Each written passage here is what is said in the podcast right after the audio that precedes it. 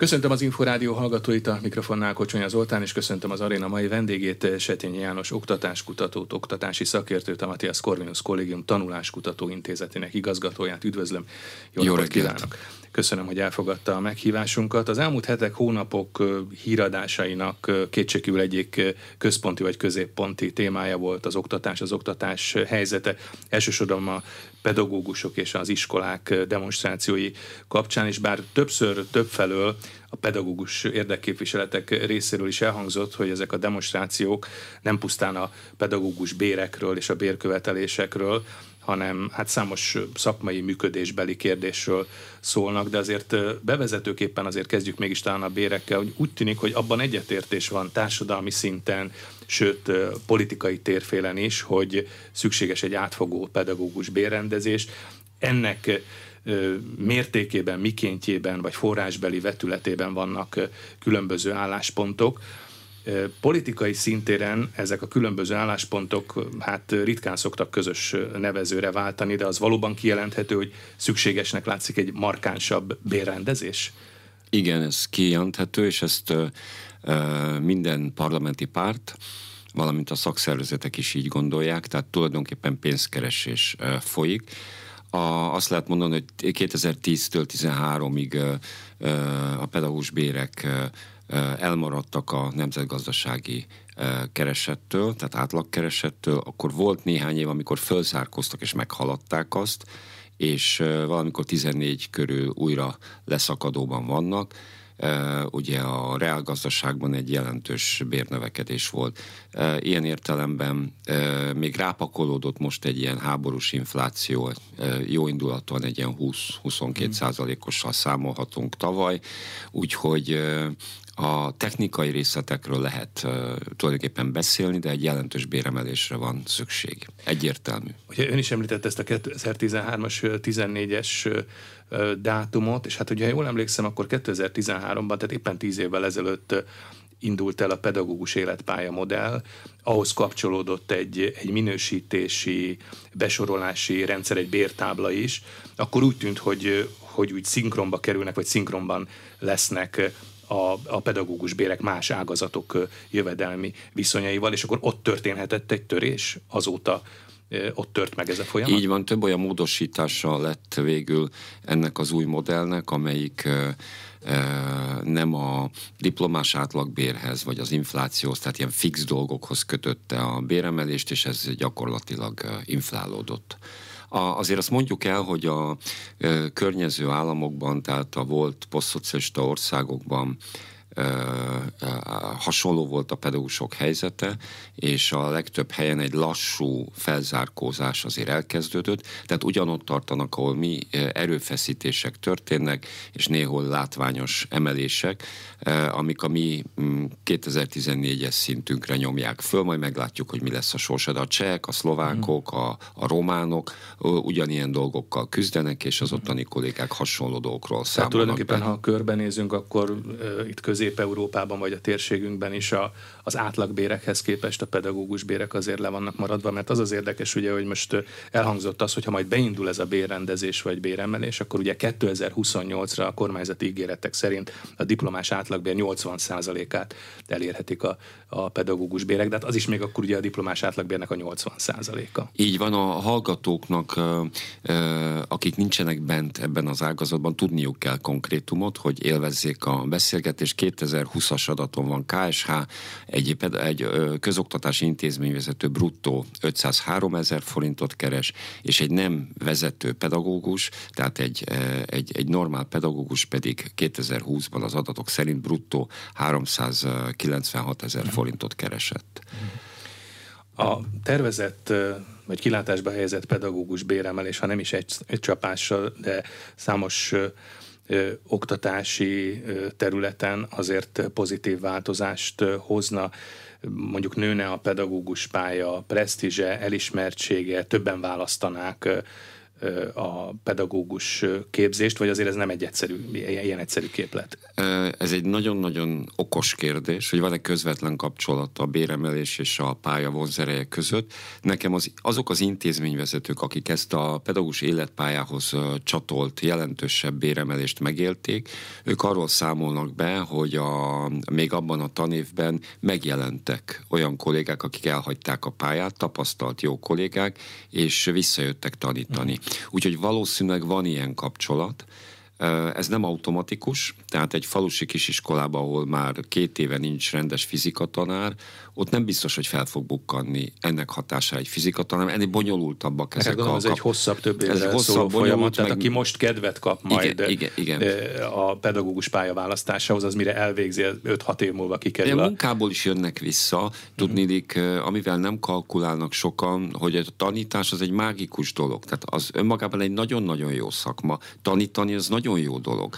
És hogyha egy picit is ö, emberhez méltó feltételek jönnek létre ezen a pályán, akkor azért valaki, aki ehelyett mondjuk bankban papírokat intéz, mm. akkor rögtön ö, biztosítások, átgond, a biztosítások a házal, átgondolja ezt a dolgot még egyszer, de ez a nagyvárosokra igaz, ahol mobil a munkaerő, és ide-oda csusszan, ott várhatunk egy ilyen pozitív hatást jelentősebb béremelésektől. A kis településeken az nagyon sok mindentől függ, ott nem olyan egyszerű. Majd erről beszélgetünk egy kicsit részletesebben is, de még most maradjunk azért egy kérdés erejéig a pedagógus pályaválasztásnál, vagy továbbtanulási adatokat, hogyha megnézzük, akkor az látszott, hogy két évvel ezelőtt némileg nőtt a pedagógus képzőintézményekbe jelentkezők számok, volt egy ilyen tíz-tizenöt százalékos növekedés, de a tavalyi számok, ugye az idejét még nem tudjuk, mert mit most zajlanak a felső oktatási felvételi jelentkezések, de a tavalyi számok megint csak ö, csökkenést mutattak. Kell emiatt aggódni? Önmagában nem, mert ez egy elég tartós, tehát pici a rezgés, elég tartós ö, ö, számok ezek. A, a kulcs adat az az, hogy a pedagógus képzésben végzettek egynegyede helyezkedik el végül iskolában. Hmm. Hát ez elég, elég szomorú adat, nem? Hát, hogy a pedagógus képzés egy nagyon tág ajtó, nagyon sokan mennek be, akik nem tudják még, hogy mik akarnak lenni, de az biztos nem árt, hogyha van egy pedagógus diploma.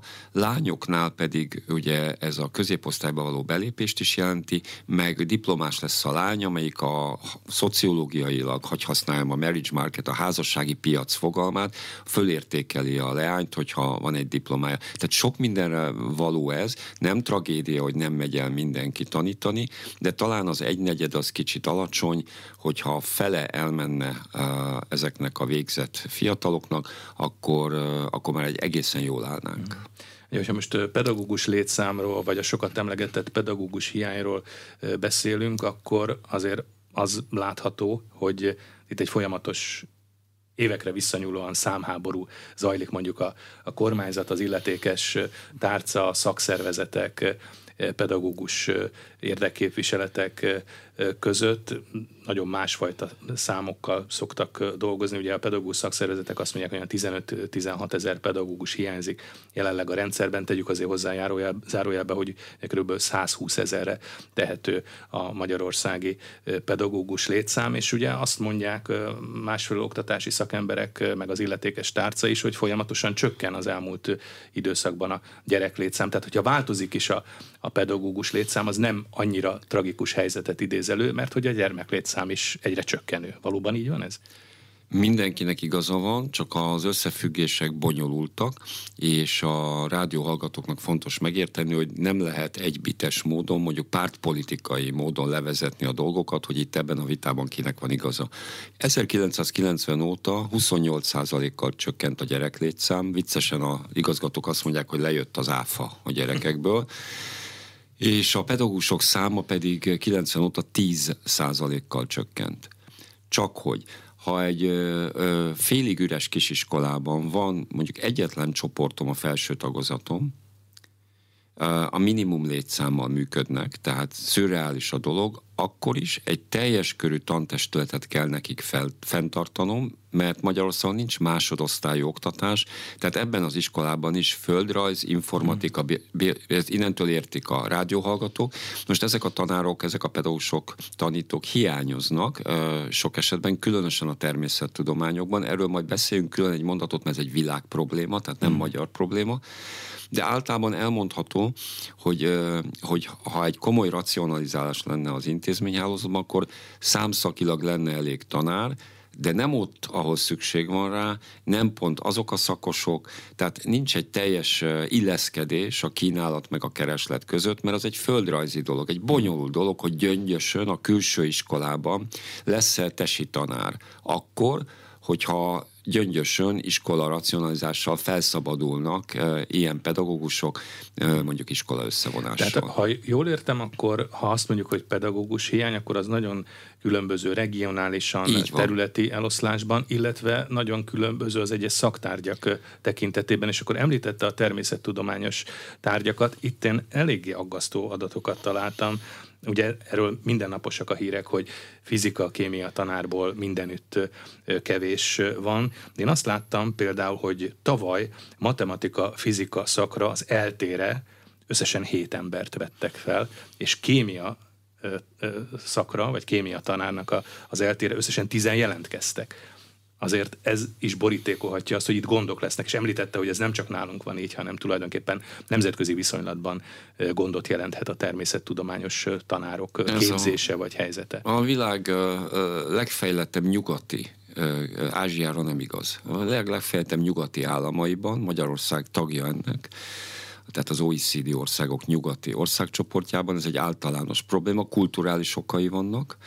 Tehát elszívják a természettudományos tanárokat más na, na, területek? Kevés, politikailag nem leszek most nagyon korrekt, tehát fehér ember nehéz, bonyolult dolgot, ami kitartást és szenvedést igényel, nem tanul.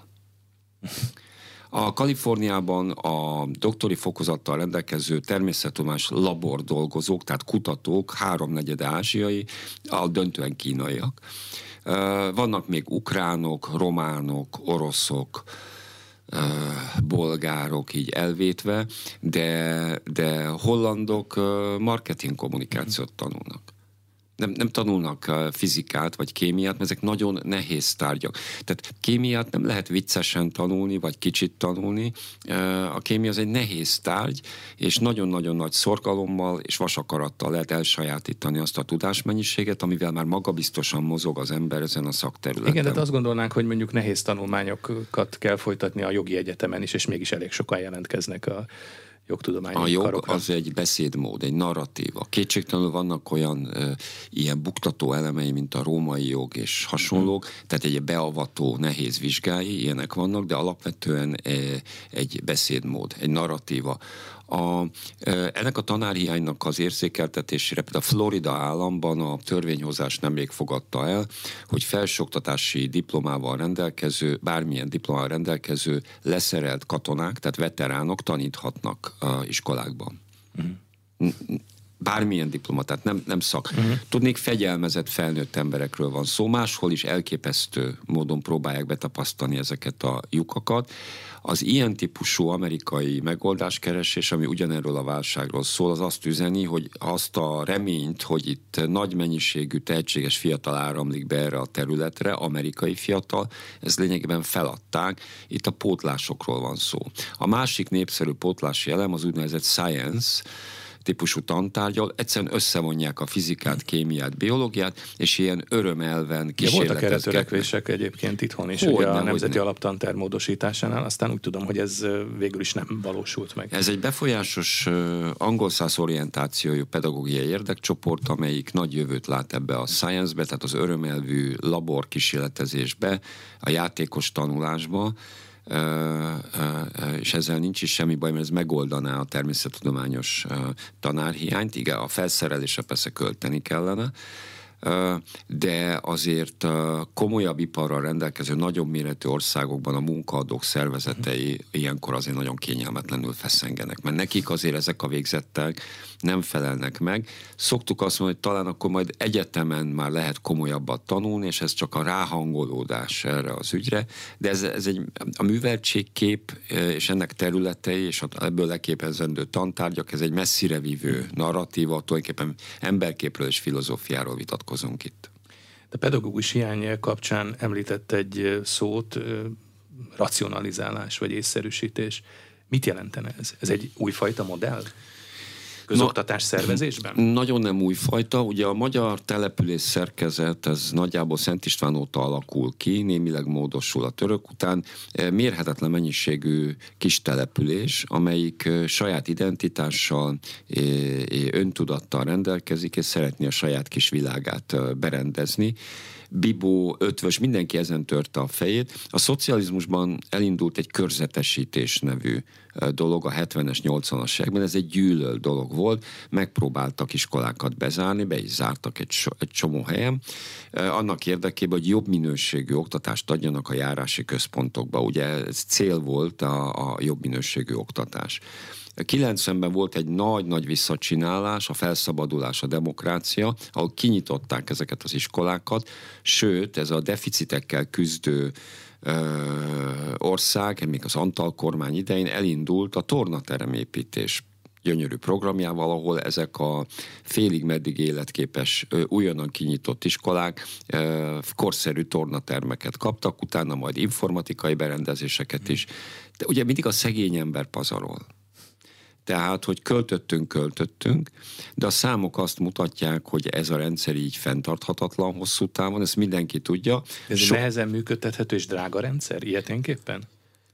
Ö, igen, de még nagyobb probléma az, hogy nem jó a minőség. Tehát a kompetencia méréseknek a területi elosztásával pontosan tudjuk. Tehát ez egy üvegház, minden iskoláról mindent tudunk.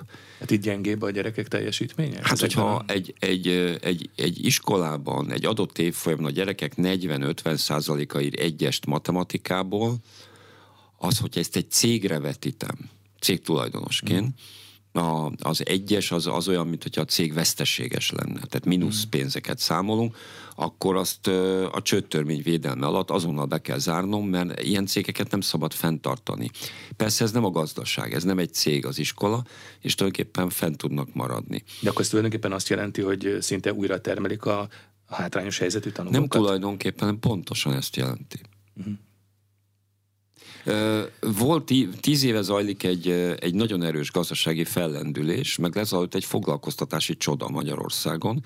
Ilyen értelemben most ezek a fiatalok a, be, belettek forgatva, állandó jövedelmük van, dolgoznak, jó részt az építőiparban és a vendéglátásban, de dolgoznak. Tehát most a probléma nem látszik olyan élesnek, mint, mint a kilencvenes években, amikor az ország egy jelentős része segélyből tengődött. Demoralizáltam. Tehát ilyen értelemben, ha a gazdaság növekszik, akkor, akkor megeszi ezeket a gyerekeket, és tud velük valamit kezdeni, de azért lássuk be, ez nem az optimális dolog. Keresztül vihető? Hogyan látja keresztül vihető akár a közeli jövőben egy ilyesfajta racionalizálás, vagy akár elindítható egy ilyen folyamat? Azért is kérdezem ezt, mert nyilván a települések, a kis települések ragaszkodnak az iskolájukhoz. Ott nincs már házi orvos, nincs orvosi rendelő, nincs már saját lelkész, tehát a tanító maradt tulajdonképpen, meg az iskola maradt. Tehát kvázi megtartó erőként gondolnak rá, vagy megtartó erőként tartják ezt fontosnak. Ez szép dolog, de amikor én az én kis falumban a, a Tiszató mellett kérdezgettem a, a, a nyugdíjas korba forduló helyi lakosokat, hogy hány gyerekük van, akkor szinte mindenki azt mondja, hogy egy. Mm. Tehát vagy csinálunk rendes családokat három gyerekkel, és akkor felvetődik, hogy a szocializmus infrastruktúrája, tehát a háziorvos, a könyvtár, a kultúrház, néhol falu még mozi is volt a kultúrházon belül, és az iskola az, az életre kap, és akkor ez újraépülhet. De ez egy utópikus rendszer volt, és erőn felül tartottuk fent ezeket. Tehát, hogy van vagy gyerek, és akkor ez működőképes, de ha nincs gyerek, akkor ez nem fog működni. Tehát nem lehet az egyik oldalon, ez egy nagyon-nagyon nehéz ügy, amiről én beszélek, mert ez egy római etika, amit én képviselek, tehát szerződéselv.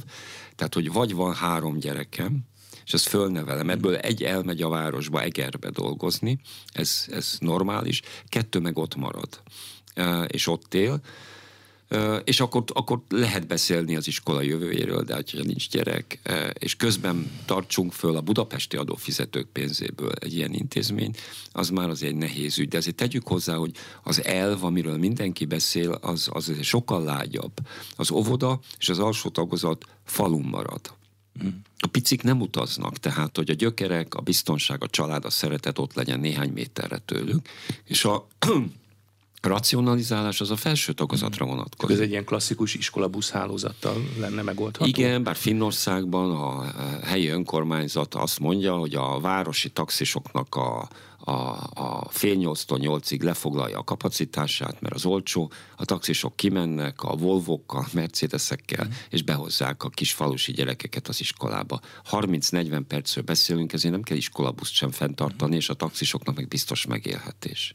De ennek kapcsán az jutott eszembe, és lehet, hogy ö, ö, nem helyén való az én olvasatom, de az jutott eszembe, és azért megosztanám önnel, hogy annak idején a centralizációnak, az iskolák állami fenntartásba vételének az volt az indoka, és az volt a, a magyarázata, hogy az esélyegyenlőséget kellene megteremteni, vagy megpróbálni megteremteni ugyanazt a feltételrendszert egy vidéki kisiskolában, mint egy nagyvárosi, jó adottságokkal rendelkező iskolában, vagy mondjuk egy budai iskolában, és hogy legyen azonos feltételrendszer, úgymond Batonyától Nemesmedvesig. Ha, ha ez, ez ugye ez egy eleve elrendelésként gondolták azt az emberek, hogy akkor a gazdag önkormányzatnak jól felszerelt és jól működő iskolája van, és a szegényebb önkormányzatnak meg egy szegényebb, és hogy ne legyen ez így. De akkor ez az elképzelés összességében akkor azt mondhatjuk, hogy kudarcos volt? Hát ilyen messzire az ember nem menne, mert jelentős é u támogatása, jelentős programok indultak a lemorzsolódás csökkentésére, az esélyegyenlőség növelésére, tehát, hogy voltak törekvések arra, hogy ez a centralizált szerkezet, ez felszívjon valamiféle ilyen esélyegyenlőség növelő dolgokat is, de a maga az, a, a, a, a szerkezetben, ha falusi kisiskolák vezetőit kérdezzük, ők ezt a centralizációt, az államosítást melegen üdvözölték most is.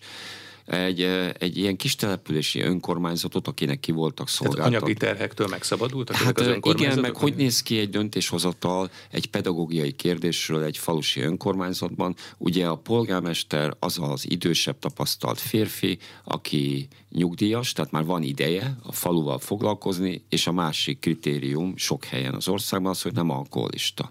Ez egy, ez egy fontos kritérium egy polgármesternél.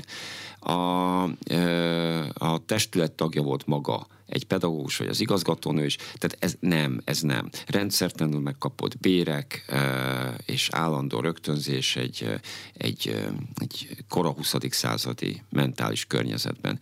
A, nekik jó ez az államosítás. A kérdés az az, hogy körülbelül a megyei jogú város az a szint, akik örömmel tartanák fent újra az intézményeiket, és ahol a tudás, a kapacitás, a források megvannak arra, hogy szépen elműködtessék ezeket. Ott az intézmények kevésbé voltak lelkesek, amikor átkerültek állami fenntartásba. Azóta már sok víz lefolyt a Dunán és a Tiszán, tankerületek vannak, és inkább a tankerületek minőségéről érdemes beszélgetni. Ugye nem, nem, nem, nem egy ugyanolyan minőségűek, itt is a vezetőktől függ a tankerület minősége, és vannak egészen innovatív és kiválóan menedzselt tankerületek is. Mm. Szóba került az esélyegyenlőség, és ennek kapcsán talán érdemes felidéznünk, hogy a legutóbbi kétezer-huszonegyes kompetenciamérés, ez még igencsak a pandémia és a, az online oktatás időszakára vonatkozott. Ott a nyolcadik és a tizedik évfolyamosok szövegértési és matematika kompetenciái nem igen romlottak. A hatodik évfolyamosoknál mértek némi visszaesést, de egyébként ez a kétezer-tizenkilences adatokhoz képest érdemes ezt nézni, ami viszont különösen jó adatsor volt kétezer-tizenkilencben. Majd beszélnénk egy kicsit a digitális munkarendről, mert úgy tudom, hogy a, az online oktatás, digitális oktatás az egyébként is külön szakterülete. Viszont még itt a kompetencia méréseknél maradva, és akkor talán még visszatérve az esélyegyenlőség témaköréhez ezt folytatva, azért az derül ki, hogy továbbra is megmutatkoznak a település típusok közötti elég markáns különbségek, tehát hogy a társadalmi közeg, a, a családi háttér az mennyire meghatározó, mert ugye ezekben a kompetencia mérésekhez kapcsolódik egy anonim kérdőív is, ami pont ezt a hátteret igyekszik feltérképezni. Tehát az, hogy milyen közegből, milyen családból indul el reggelente egy gyerek az iskolába, az továbbra is nagyon meghatározó, tehát az iskola úgymond hátránykompenzáló képessége azért nem nagyon javult az elmúlt időszakban. Hogyan látja ezt? A magyar iskoláknak a túlnyomó többsége egy huszadik századi ilyen enyhén poroszos tudásközpontú szoftverrel dolgozik, és ez nem engedi azt, hogy a gyerekek nagyon mélyre zuhanjanak tömegesen, ezért nem romlottak az eredmények, de azt sem engedi, hogy valami drámai javulás vagy kibontakozás történjen pedagógiai alapon. Ami javulás történik, és ez nagyon sok mért országnak a közös tapasztalata, az a, általában a gazdasági-szociális helyzet javulásából fakad. Tehát a, a pandémia előtti kompetenciamérésnek a jó számaihoz, hogyha egy ilyen mélyebb kutatás történne, akkor én kutatási hipotézisként azt rendelném, hogy a foglalkoztatásnak a drámai javulása, a foglalkoztatási helyzetnek. A, már a közmunka után vagyunk, már normál munkahelyeken dolgoznak, és a rendszeres havi jövedelem az a, egy, egy nagyon jelentős ö, számú családot ö, konszolidált alapvetően Magyarországon. Egy alacsony szinten, de konszolidált, valamiféle rend alakult ki, ö, elmennek reggel dolgozni a szülők, van az életnek újra egy rendje, ö, az élelmiszer és az alapvető dolgok biztosítottak, és ebben a konszolidációban a gyerekeknek törvényszerűen javul a, a tanulási teljesítménye. Tehát a gé dé pé és a, mondjuk a PISA eredmények szoros uh, korrelációt mutatnak. Ilyen értelemben tehát uh, uh, szerintem várható még a, ennek az enyhe javulásnak a folytatódása, de nagyon nagy változások nincsenek, mert uh, uh, ugyanazzal a szoftverrel tanítunk és tanulunk, uh, mint mondjuk tizenöt évvel ezelőtt. Elmondható az egyébként, hogy talán az online oktatás, mert ugye voltak olyan iskola típusok, vagy olyan osztályok, ahol, ahol több hónapon keresztül online zajlott az oktatás, itt elsősorban ugye felső tagozaton, vagy középiskolai évfolyamokon a pandémia idején, de hogy nem hagyott úgymond maradandó nyomokat, negatív nyomokat az online oktatás, mert emlékszem, hogy a még a pandémiás időszakban többször is készítettünk interjút Csapó Benő oktatáskutató professzorral, akik rendszeresen mérték a teljesítményeket, a diákok teljesítményét ebben az időszakban a Szegedi Egyetemen, és ott azért nem bontakozott ki annyira pozitív képe tekintetben. Én másképp látom, karakteresen másképp látom. Az online oktatásról, mint valami egységes gyakorlatról uh, kiindulni egy kutatásban, az egy nagyon nagy hiba. A drámai különbségek voltak az intézmények között, uh, és uh, uh, az intézmények egy jelentős része nem ért el másfél év alatt az online oktatás szintjéig. Én a piros vonalat, amikor valaki elér, azt a, onnantól számolom, hogy létrejön egy tanulási platform. Valami olyan online felület, ami nem csak kommunikációs, mint a Teams vagy a Zoom, hanem ahol, ahol lehet őrizni e, tananyagot, meg beküldhetik a diákok ugyanoda a dolgozataikat, lehet kommunikálni, lehet csoportban együtt dolgozni. Az intézményeknek egy kisebbik része érkezett el ide, és a többieknél pedig a jó Isten tudja, hogy mi zajlott online oktatás címén. Ehhez képest a két olyan területet tudok mondani, eh, ahol kutatások is vannak, eh, amire nem jó az online oktatás. Az egyik, ez, a, ez a, gyakorlatilag a szocializáció, a nevelődés nem akarok nevelést mondani, de nevelődés. A szakképzésben arról mesélnek a kollégák, hogy az online oktatás, az úgynevezett online oktatásból visszatérő fiatalok, akik rögtön vállalati gyakorlatra mentek volna, az órarendjük miatt úgy alakult, hogy azok a hetek következtek. A vállalatok ma már imádják a gyakorló szakmunkás tanulókat, mert a szakmunkás nagyon nagy érték, és most már udvarolnak nekik, amikor jönnek gyakor. Visszaküldték őket haza, azzal az üzenettel, hogy gyakorlatilag taníthatatlanok a gyakorlóhelyen ilyen magatartásbeli, fegyelmi problémák miatt. Magyarul, hogy elvadulnak, ha nincsenek együtt, ö, ö, szocializáló, pozitív környezetben ezek a fiatalok. A másik az pedig egy kvalitatív ö, interjúkon alapuló kutatásommal több intézményben, ezt személyesen én csináltam, hogy mi, melyik tantárgyak működtek és melyek nem.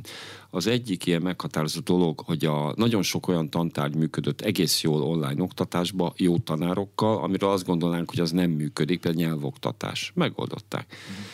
A matematika az nem való online oktatásban. Érdekes kérdés, tehát uh, ennyi erőnk, időnk nem volt, hogy elmélyedjünk ebbe, de az nem jó online oktatásban. Van ott a talán már műveleti, levezető jellegű tantárgy, a megértésnek, az együtt dolgozásnak, a szemkontaktusnak, a tanári varázsnak van valami olyan szerepe, ami nem jön át online, ne tanuljunk online matematikát. Tehát... Az alsó tagozat, mert nagyon sokan azt mondták, hogy hát alsó tagozat, mondjuk első-második osztályban a digitális munkarend vagy online oktatás, ez nem, hogy nehezen kivitelezhető, hanem gyakorlatilag értelmezhetetlen.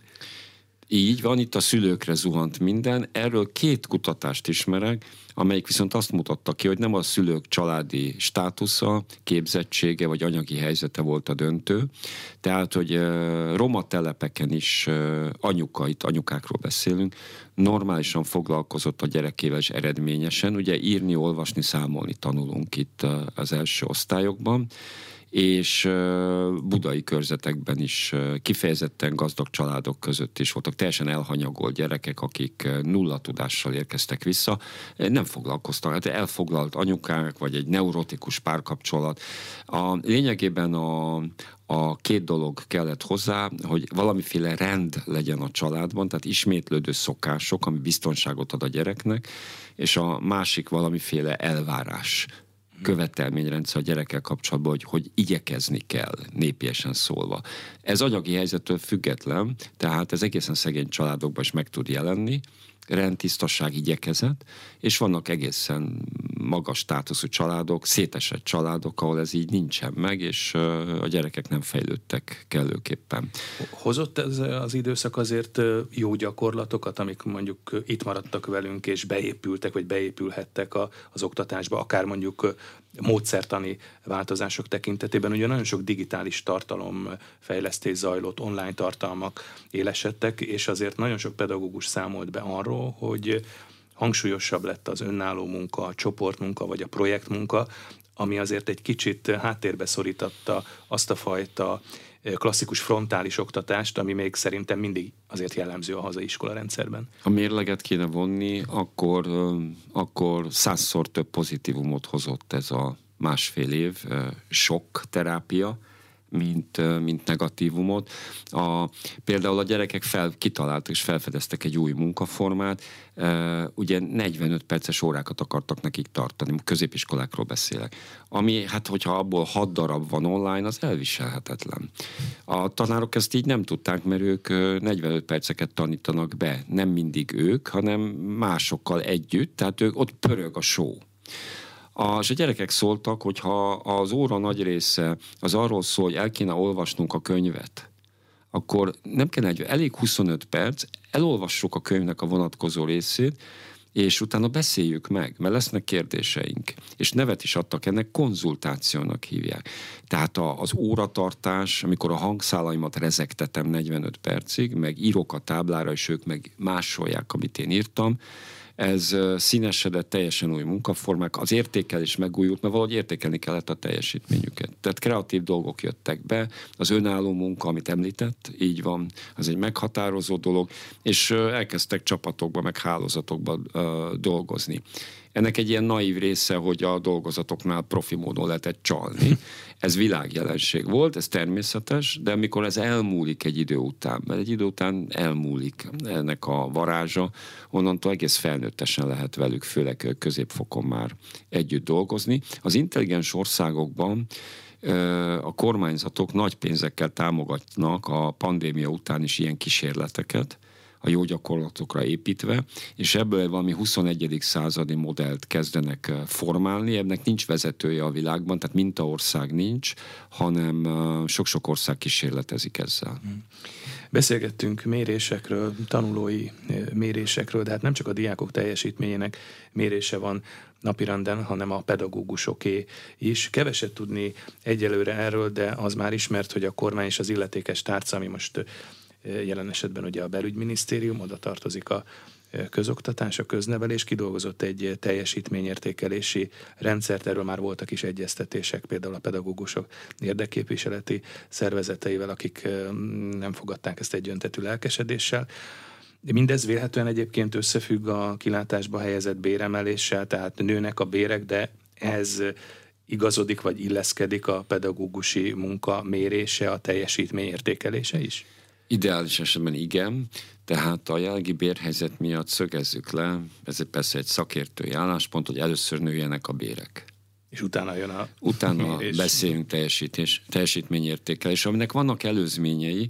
A Magyarországon futott egy sor olyan intézményi minőségfejlesztési program, ilyen imiteket kellett csinálniuk az iskoláknak, akik részt vettek ebben, aztán utána már mindenkinek, amiben volt ilyen munkatársi teljesítményértékkel, és egészen jó, meg érdekes szempontokkal, és az iskoláknak is volt mozgástere, hogy saját dolgokat hozzárakjanak, tehát pár százaléknyi térben variálhatták is, magukra szabhatták ezeket a rendszereket. De milyen módszertana lehet ennek? Mert azért ugye nagyon más egy iskola, mint egy termelőüzem, vagy egy csavargyár, egy olyan cég, ahol termékeket állítanak elő. És az jutott eszembe, hogy ez ugye volt tanfelügyeleti rendszer, nem tudom, hogy ez még működik-e, az is adott egyfajta értékelést, ott volt a pedagógus életpálya modellhez kapcsolódó minősítési rendszer, bár az nyilván nem egy tanévre, vagy egy tanév eredményeire vonatkozott, de hát a kompetenciamérésekben is, ha nem is a pedagógusi teljesítmények, de az iskolák teljesítménye nagyon jól összehasonlítható és összevethető. Uh-huh. Szóval mi lehet a módszertan?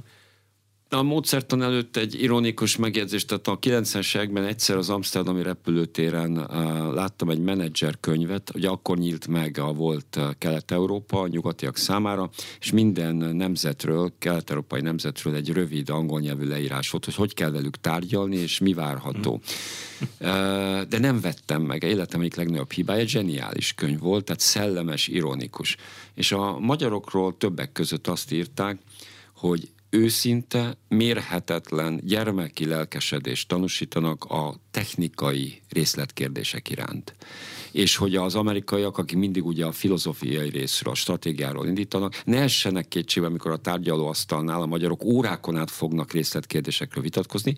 Lesz megegyezés és lesz biznisz, csak, csak azt a másfél órát bírják ki, mert ha nem melegednek be, nem, nem lehet velük üzletet kötni.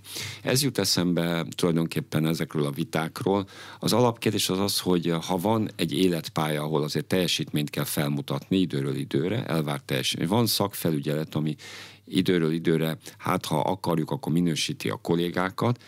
Nyilván itt kapacitás gondok azért vannak, de igazgató konkrétan célzott kollégára bármikor kihívhat ilyen külső támogató értékelést, tehát az működik. Akkor mit akarunk ettől az intézményi teljesítményértékeléstől? Bármit meg lehet csinálni, de mi a célja? Mm. Nyilván hát mondjuk differenciálni a bérek tekintetében, gondolom. Tehát, hogy aki jobb eredményeket ér el, és hát gondolom azért mérhetők például, hogy tanulmányi versenyek eredményei, továbbtanulási adatok, tehát abból az osztályból, bár hát nagyon sok szubjektív tényező is lehet mindebben. Igen, ez például egy nagyon-nagyon értelmes elgondolás, és a helyén van, csak hogy az intézményvezetők, ez a, aki, aki értékeli a csapatát, és utána a differenciált béreket határoz meg, az egy erős vezető, egy menedzser típusú vezető, A, azonban a jelenlegi jogszabályok szerint az intézményvezetők gyengék, és a tankerület dönt mindenről. De most nincs is lehetőségük, hogy differenciáltan hát vérezzék. Az a, a legkisebb probléma, mondok egy, egy, egy, egy ennél komolyabbat, tehát nem, nem rúghat ki, és nem vehet föl. Ez, ez a tankerület dolga. Igen, igen, igen. Na de hát uh, ugyanakkor teljes felelősséggel tartozik az intézmény működéséért, a gazdasági életben, egy cégvezetőnél egy alapkívánalom, hogy ő választhassa meg azokat, akikkel együtt dolgozik, és utána tudok tőle sikert követelni, uh, miután felvette oda azokat az embereket, akikben lát lehetőséget. Tehát, hogyha ez a teljesítményértékes egy erős vezetőt feltételez, de valójában most gyengék a vezetők. Tehát át kéne gondolni akkor, hogy menedzser típusú intézményvezetőkre van ez szükség, egyébként igen, és akkor meg kellene erősíteni más kompetenciájukat is, mert ugye az oktatás azért nehéz ügy, mert minden mindennel összefügg.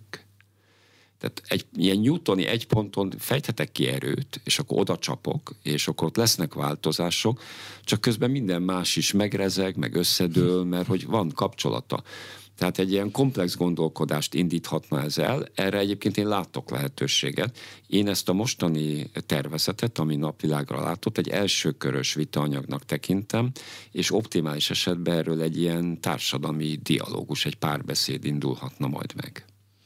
A teljesítményről vagy teljesítménymérésről beszélgetünk, de azért térjünk még vissza egy gondolat erejéig a tanulói teljesítménymérésekhez. Annál is inkább, mert a közelmúltban az em cé cé Tanuláskutató Intézete tartott egy beszélgetést ebben a témában, ilyen teljesítmény és lelki egészség, ez volt a középpontban. És hát azt tudjuk, hogy tulajdonképpen már tizenévesen megtapasztalhatják a, a gyerekek ezt a teljesítmény kényszert. Éppen most zajlottak a középiskolai írásbeli felvételék, nyolc és hat év folyamos gimnáziumban, aztán majd jönnek a szóbeli fordulók is. Tehát tíz évesen vagy tizenkét évesen felvételin kell teljesíteni, és a kiválasztással szembesülni, mindezt megtapasztalni. Óhatatlanul lehet azért ennek árnyoldala? Mondjuk, hogyha már így a lelki vetületet nézzük. Egyértelműen mi azért vagyunk a Matthias Corvinus Collegiumban különösen érzékenyek erre a területre, mert ott is egy hosszú futás után tehetséges, kiemelkedő teljesítményű fiatalok tanulnak, és nem lehet a lelküket gondozatlanul hagyni, tehát egyedül hagyni ebben a történetben, mert az kiégéshez vagy cinizmushoz vezet. Tehát érzékenyek vagyunk rá, nálunk a Tanuláskutató Intézetben van olyan pszichológus kolléga, akinek ez a szakterülete, és a klinikai pszichológiai gyakorlatában rengeteg ilyen esetet ismer. A, a teljesítménykényszer és a verseny az önmagában nem egy rossz dolog a közoktatásban. Van, ahol ezt tiltják, ezt a versenyeztetést, például a finnek, ott ez tilos. Magyarország az egy kompetitív, egyéni, sikerre alapuló és versenykultúrájú társadalom, tehát természetes, hogy nálunk ez így van.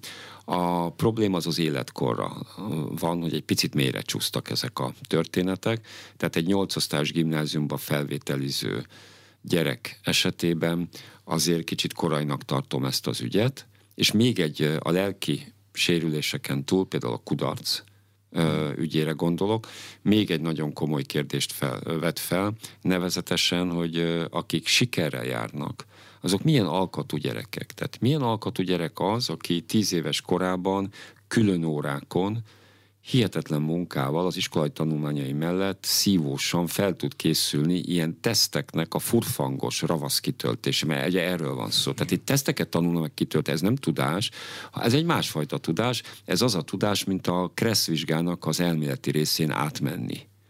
Ha sokat gyakoroljuk, akkor be tudunk x-elni dolgokat, majd utána autóba ülünk, és az első oszlopnak neki megyünk.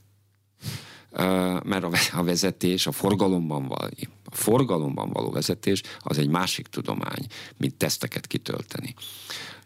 Maradva még a teljesítménynél, ugye éppen a felsőoktatási felvételi jelentkezések idején beszélgetünk, és változik átalakulóban a felvételi rendszer is. Már a modellváltás ugye lezajlott az egyetemi szférában, és a hallgatók, hát jó kétharmada most már ilyen alapítványi fenntartású egyetemen tanul, de most a felvételi változások tekintetében azért elég érdekes változások jönnek.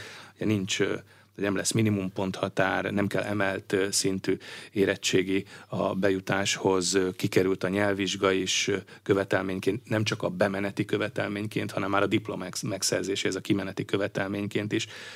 Mindez, hogy látja, nem jelent azért óhatatlanul visszalépést, hogy most már nem kell minimumponthatár az egyetemi bejutáshoz, és nem kellenek ezek a kritériumok? Minden egyetemnek lesz majd ponthatára, de a lényeg az, az, hogy az egyetemek egy nagyfokú rugalmasságot kaptak a saját felvételiük menedzseléséhez. Ez nem egy teljes rugalmasság azért, tehát nem, nem nyitották ki teljesen. száz pont, ugye az ötszáz pontból száz pont erejéig. Igen, de ez egy jelentős ügy, és egy nagyon sok olyan fiatal van, akinek ez a száz pont, ez már a bejutást jelenti.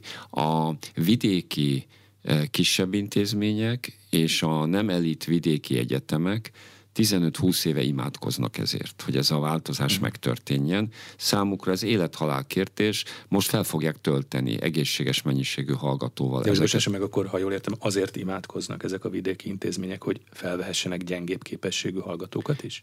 Ezzel a gyengébb képességűvel én nagyon-nagyon óvatosan bánnék. A A mai fiatal, régen azt mondtuk, hogy a fiúknak de tizenhat éves korukban körülbelül akkor jön meg az eszük. Ez azért egyértelmű, ezt a hallgatók meg tudják majd erősíteni, ez kitolódott a húsz éves korra. Hogy kiből mi lesz egy élethosszíglani tanulás pályáján. Én itt, itt finn lennék olyan értelemben, hogy bizalmat, meg türelmet szavaznék a fiataloknak, ki fog ez alakulni. Egy sor embernek a munkahelyen jön meg az esze. Tehát még csak nem is az egyetemen a tanulmányai. Amikor be, bekerül egy teljesítményorientált csapatba, ahol végezni kell a dolgát, és csodák csodájára szakképzésre mesélik azok, akik esti, tehát dolgozó embereket felnőtt képzésben tanítanak, hogy az a rémséges kölyök, akivel nem tudtak mit kezdeni a tanterembe, le is morzsolódott. Elment dolgozni, és apuka is lett, korán alapítanak családot, ugye, és visszajön, mert meg kell szerezni a szakmunkást mégiscsak ahhoz, hogy rendesen tudjon keresni, és egy, egy, egy, egy kicsit fáradt, mert munka mellett tanul, fáradt, normális, csendes, igyekvő, komoly gyerek jön vissza, egész egyszerűen az élet megérlelte. Tehát még negyven évük lesz fejlődni az embereknek, aki úgy érzi, hogy egyetemen van a helye, és értelmes szakmát akar tanulni, az nyugodtan menjen be és tanuljon. A pedagógus képzésbe jelentkezőknél is egy jelentős változás lehet ez, pozitív értelemben. Tudnék, ez a létszámmal küszködő intézmények, vidék, jó részt vidéki intézmények nagy része, az alapvetően pedagógus képző intézmény. Tehát én ezt üdvözlöm, mondok egy másik dimenziót, amiről ritkán beszélnek, ez is az alapítványi működéssel, a modellváltással függ össze.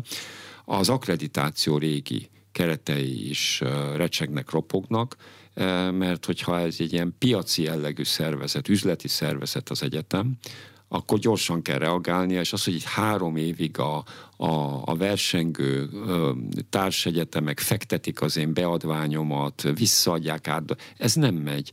Tehát itt néhány hónap alatt dönteni kell, hogy indíthatok egy szakot, ha látok perspektívát benne. Tudnék, ezek menedzsment szemlélettel irányított intézmények lesznek, most alakulnak át, és itt, itt gyors reagálású dolgokra van szükség. Egyébként ez egy amerikai út, amire ezzel most ráléptünk, ott természetesen már régóta így vannak ezek a dolgok, még sokkal szabadabban, de mondjuk első lépésnek ez a lazítás nem rossz. Köszönöm szépen a beszélgetést. Az elmúlt órában Setényi János oktatáskutató, a Matthias Corvinus Collegium Tanuláskutató Intézetének igazgatója volt a vendégünk itt az arénában. Köszönöm, hogy velünk tartottak.